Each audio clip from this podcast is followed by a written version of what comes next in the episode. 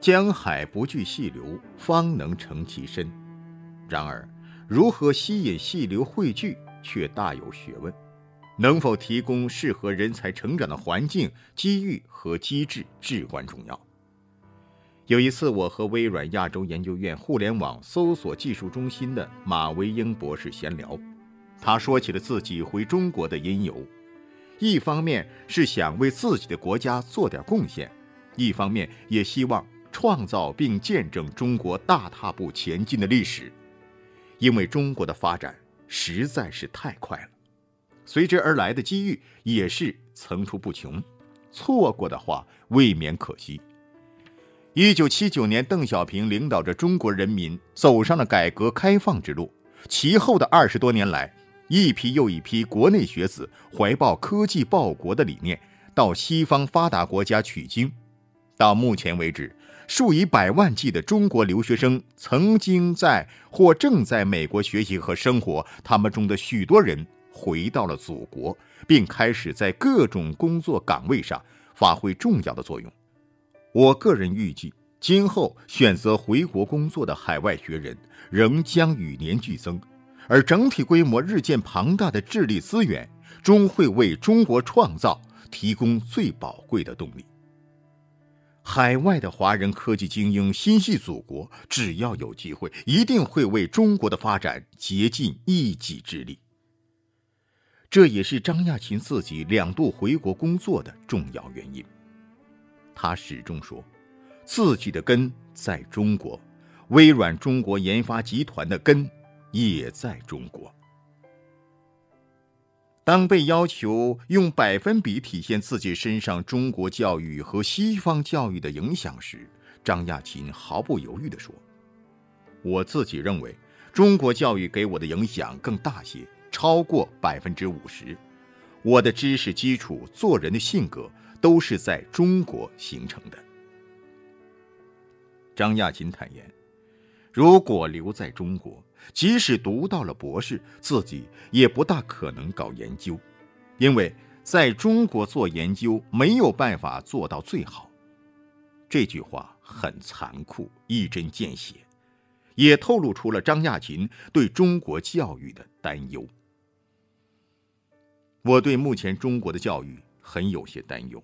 十年前，我非常有信心，希望看到国内的科研水平与欧美的差距越来越小，但现在感觉这个可能性比较渺茫。现在有种说法，中国大学里大楼越来越多，大师越来越少，教授越来越像明星，明星越来越像教授。学校的很多硬件基础设施比欧美都好，但缺少大师级教授。需要更多学者从事尖端研究，在这个关乎大学根本的层面，虽然不能说我们和国外的差距拉大了，但至少差距没有缩小。张亚勤对中国教育的担忧并非杞人忧天，教育界的浮躁心态在各大高校都明显存在。朱清时院士就提出。官本位导致学术倒退，他在接受《南方周末》采访时就不无担忧地说：“现在大学最大的毛病就是都追求官位了，官位就是地位，因为在大学里，你只要是官位高了，什么东西都有了。这十多年，我就知道大学里的领导都很容易评成教授。”经历过中西方教育的张亚勤对朱清时院士的担忧有自己的体会：把学校行政化，教授分级别，学校管理者分成厅级、副部级，对学校的创新是很不利的。教育要有理想，教育家要有理想。目前的教育评估机制是一种急功近利、过度量化应试的体制。张亚勤认为。培养学生的思维方式与创新意识，远比知识本身来的重要。最重要的教育应该是产生思想，学校理应是产生思想的地方。正是基于这些清醒的认识和对国内教育现状的担忧，张亚勤一直努力为中国教育建言献策。另外，他也通过在中国多个知名高校担任客座教授和校董的机会，为改进中国教育、科研以及其他方面的发展而做各种努力。张亚勤也认为，对于做研究，高校与企业应该明确分工，扮演好各自的角色。企业是创新的主体，应该更加面向应用。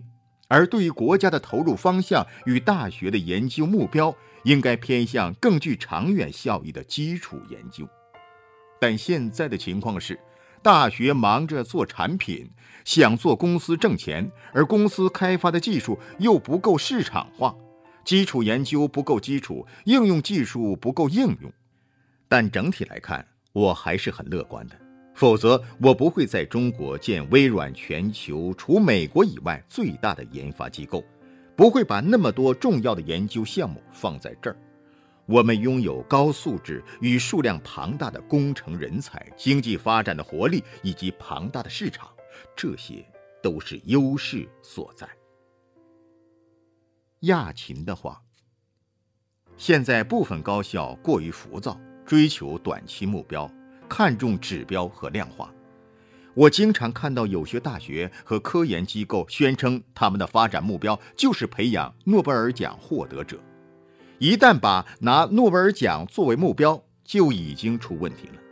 作为大学的教师和研究者，首先你要喜欢教学生，喜欢你所从事的专业，这样才能为之投入，而这些绝不是可以用一些短期的量化指标来衡量的。现在一些大学讲求文章发表在什么刊物上，被引用了多少次，参加过多少国际会议，这些东西一旦量化成考核标准，就会形成一种体制问题。长期用这些数量指标来考评教育是要出问题的。二零零二年春天的一个早晨，张亚勤兴奋地赶往位于北京市中心的教育部。当时，微软中国研究院已经成立三年，成功升级为微软亚洲研究院，在所有投入力量的研究领域都已经取得了重大突破。整个研究院的规模已经增长了一倍，研究人员达到一百四十名，每年发表二百多篇专业论文。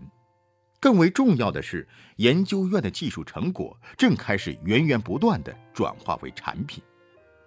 这时候。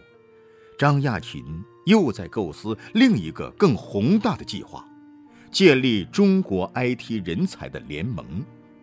张亚勤给这个计划命名为“长城计划”，因为长城是传统的中国元素，是永恒的象征。他希望通过长城计划为中国建立坚实持久的科研体系贡献力量。实际上，长城计划。是微软亚洲研究院以史无前例的规模投资到中国的软件开发与教育领域。早在1998年，微软中国研究院成立之初，即已开始和中国的高校合作。微软亚洲研究院是一个基础研究机构，研究员们从事研究、发明新技术、写论文、申请专利、做产品转换。甚至还要带学生，可以说，研究院就像是一所大学，与全国高校有着密切联系。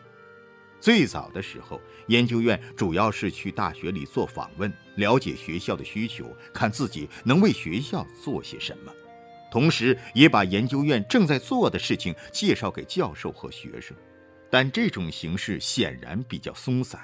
如何体系化研究院与高校的联系，让学生们真正享受到研究院在国际平台上的技术和研发优势？这是张亚勤一直在思考的问题。张亚勤把自己的想法和教育部沟通，此次去教育部就是要和教育部商谈开展合作培训的细节问题。上午八点。时任教育部部长的周济教授已经在办公室等候张亚勤了。周部长曾任华中理工大学校长，还担任过武汉市市长，属于学者型官员，作风务实。两个小时的会谈结束后，长城计划也基本敲定。微软在今后三年时间内投入两亿元人民币，约合两千五百万美元，用于软件开发课程、研发人员与管理人员的培训，以及提供所需设备和教材。另一部分资金则用于新设立的微软博士后奖励基金，以及资助在研究院实习的本科生和研究生。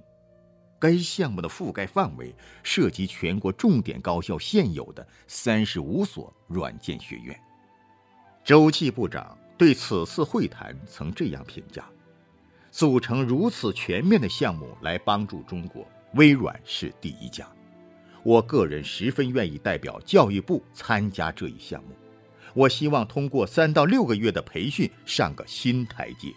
在众多在华设立研发机构的跨国公司中。”微软的长城计划无疑是最不辞劳苦的一个，不仅出资金，还出人，世界顶尖的科学家亲自上阵，手把手带学生。这种言传身教的价值，不比资金投入逊色。而这也正是张亚勤追求的目标。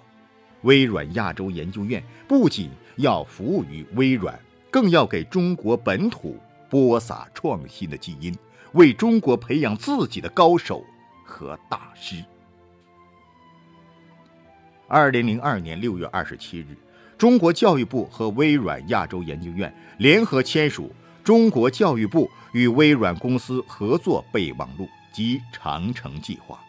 教育部副部长赵庆平、教育部高等教育司司长。张饶学以及北大、清华、上海交大、浙大和中国科技大学的校长悉数到场，微软首席执行官史蒂夫·鲍尔默也特意赶到北京出席签字仪式。后续的实施效果表明，长城计划为中国的教育事业带来了一些新的思路，比如教育部微软重点实验室的建设模式不同于传统实验室。许多高水平的世界级科学家的加入，使这些实验室的学术水平也水涨船高。在一期项目建设的十个实验室中，很快就有八个升级为教育部的重点实验室。更重要的是，这些实验室之所以成为重点实验室，不是因为它的设备多么先进、投入多么巨大，而是注重高水平的研究成果。比如最有影响力的论文研究项目在学术界的影响，博士生的学术水平在相关领域的影响力等等。回忆起近十年之前的情景，张亚勤依旧不无感慨。在他看来，为中国学生创造机会、提供平台，使这些优秀的人才有机会改变世界，是比他自己再多拿多少个奖项都开心的事。二零零五年十月二十八日，微软亚洲研究院与中国教育部续签《中国教育部与微软公司合作备忘录》，是为长城计划的第二期。续签意味着双方对首期的合作成果均表示满意。其实，微软中国研发集团对中国教育的支持不只是长城计划。二零零三年十一月二十日。微软亚洲研究院与教育部还签署了另一项旨在支持中国基础教育和师范教育、帮助提升中国基础教育信息化水平的携手助学项目。迄今为止，遍布全国三十一个省区市的百间计算机教室已经全部建成并投入使用，超过十万名信息技术专任教师接受了培训。另外，研究院还在高校建立微软学生技术俱乐部、微软软件教学实验室，并举办各种活动来支持和帮助学生学习提高计算机水平。二零零九年，微软中国研发集团和教育部签署了携手助学二期和长城计划三期的合作协议。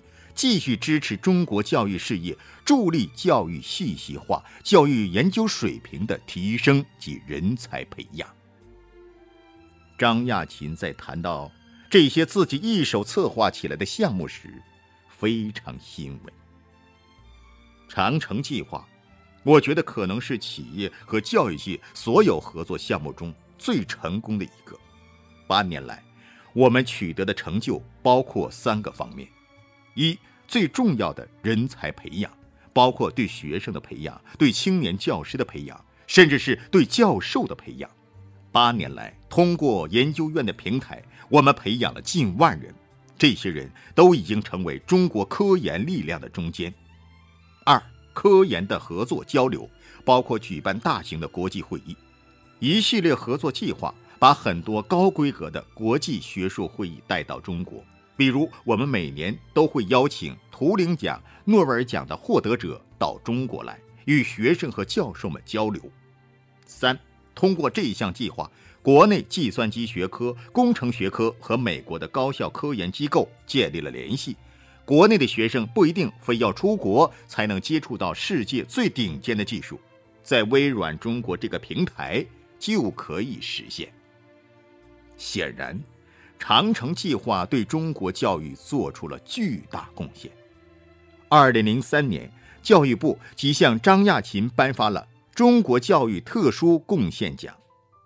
尽管获奖无数，但张亚勤强调，这个奖项对他意义重大。所谓“十年树木，百年树人”，能够通过教育事业助力中国的长远发展。张亚勤深感幸莫大焉。二零零九年六月十八日到二十一日，一年一度的中国国际软件和信息服务交易会在大连召开。在中国软件业的发展过程中，大连可以说是个奇迹。从一九九八年到现在。大连软件和服务外包产业由一个销售收入仅两亿元人民币、出口额仅数百万美元的小产业，一跃成为销售收入总额突破三百亿元人民币、出口额突破十亿美元的支柱性产业。在这次交易会上，作为全球最大的软件公司微软的全球资深副总裁张亚勤，无疑是媒体关注的一个焦点。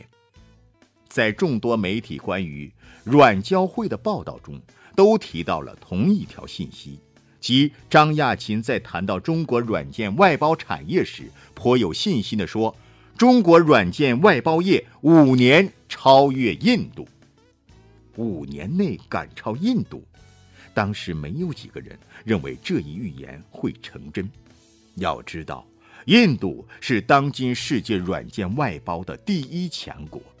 张亚勤敢于提出这个目标，是基于他对中国信息产业发展的深刻了解。中国软件外包产业成规模不过才是近几年的事，而且在刚开始的几年时间里发展缓慢，直到二零零四年左右。才逐渐走上快车道。由于语言、人才和地理优势，印度、爱尔兰分别在美国和欧洲的软件外包市场占据绝对主导地位。印度曾经一度占美国输出的软件外包服务市场的百分之八十。因此，中国软件外包的起步阶段，还把注意力集中在日韩市场以及经日韩转包的项目。但是这些项目经层层拆分之后，变成零散订单，让很多企业陷入了做苦工赚小钱的境地。但张亚勤并不认为印度是不可逾越的障碍。印度模式是我国软件外包产业应该学习和借鉴的。中国软件外包十年前基本不存在，五年前刚刚起步，但发展速度惊人。比如说，二零零五年。微软给整个中国企业的外包加起来还不到千万美元，二零零九年就已经是一点五亿美元，五年内扩大十五倍。我们还专门成立了一个部门来推动中国软件外包业务的发展。早在张亚勤在美国总部担任移动与嵌入式系统开发部门负责人的时候，他就把很多业务包给中国的团队和中国的 IT 企业来做。二零零六年建立微软中国研发集团后，他还专门成立了一个战略合作部门，负责将微软总部的一些项目外包给中国。微软中国研发集团成立刚刚几个月，就与国家发改委共同签署了关于加强软件产业合作谅解备忘录二期。在备忘录中，微软公司承诺，未来五年将继续协助中国培养一大批软件人才，特别是世界一流的高端软件人才。作为这个项目的重要组成部分，二零零八年一月。微软中国公司与国家发改委在北京启动了软件外包人才培训项目。该培训项目将在全国范围内十一个国家级软件产业基地和六个国家级软件出口基地全面展开，重点面向国内软件企业中的软件技术人员和项目管理人员。二零零七年十月，在地产明星潘石屹夫妇的长城脚下的公社里。包括神州数码、东软、浪潮、中软国际在内的十七家国内外知名软件厂商出席由微软中国研发集团举办的微软中国软件外包事业高峰论坛。在论坛上，张亚勤宣布了对合作伙伴的两大支持策略：业务方面，计划三年后每年发给中国合作伙伴的外包订单金额超过四亿美元。组织方面，整合中国软件外包企业合作接单、合作开发，必要时甚至将通过并购等手段，将数家公司结合在一起，建立一个完全有别于印度的软件外包业务生态链。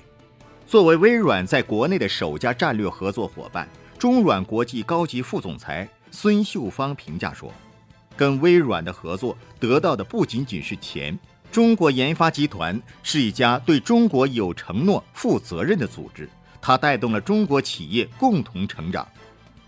二零零八年，微软中国软件外包事业高峰论坛在成都召开。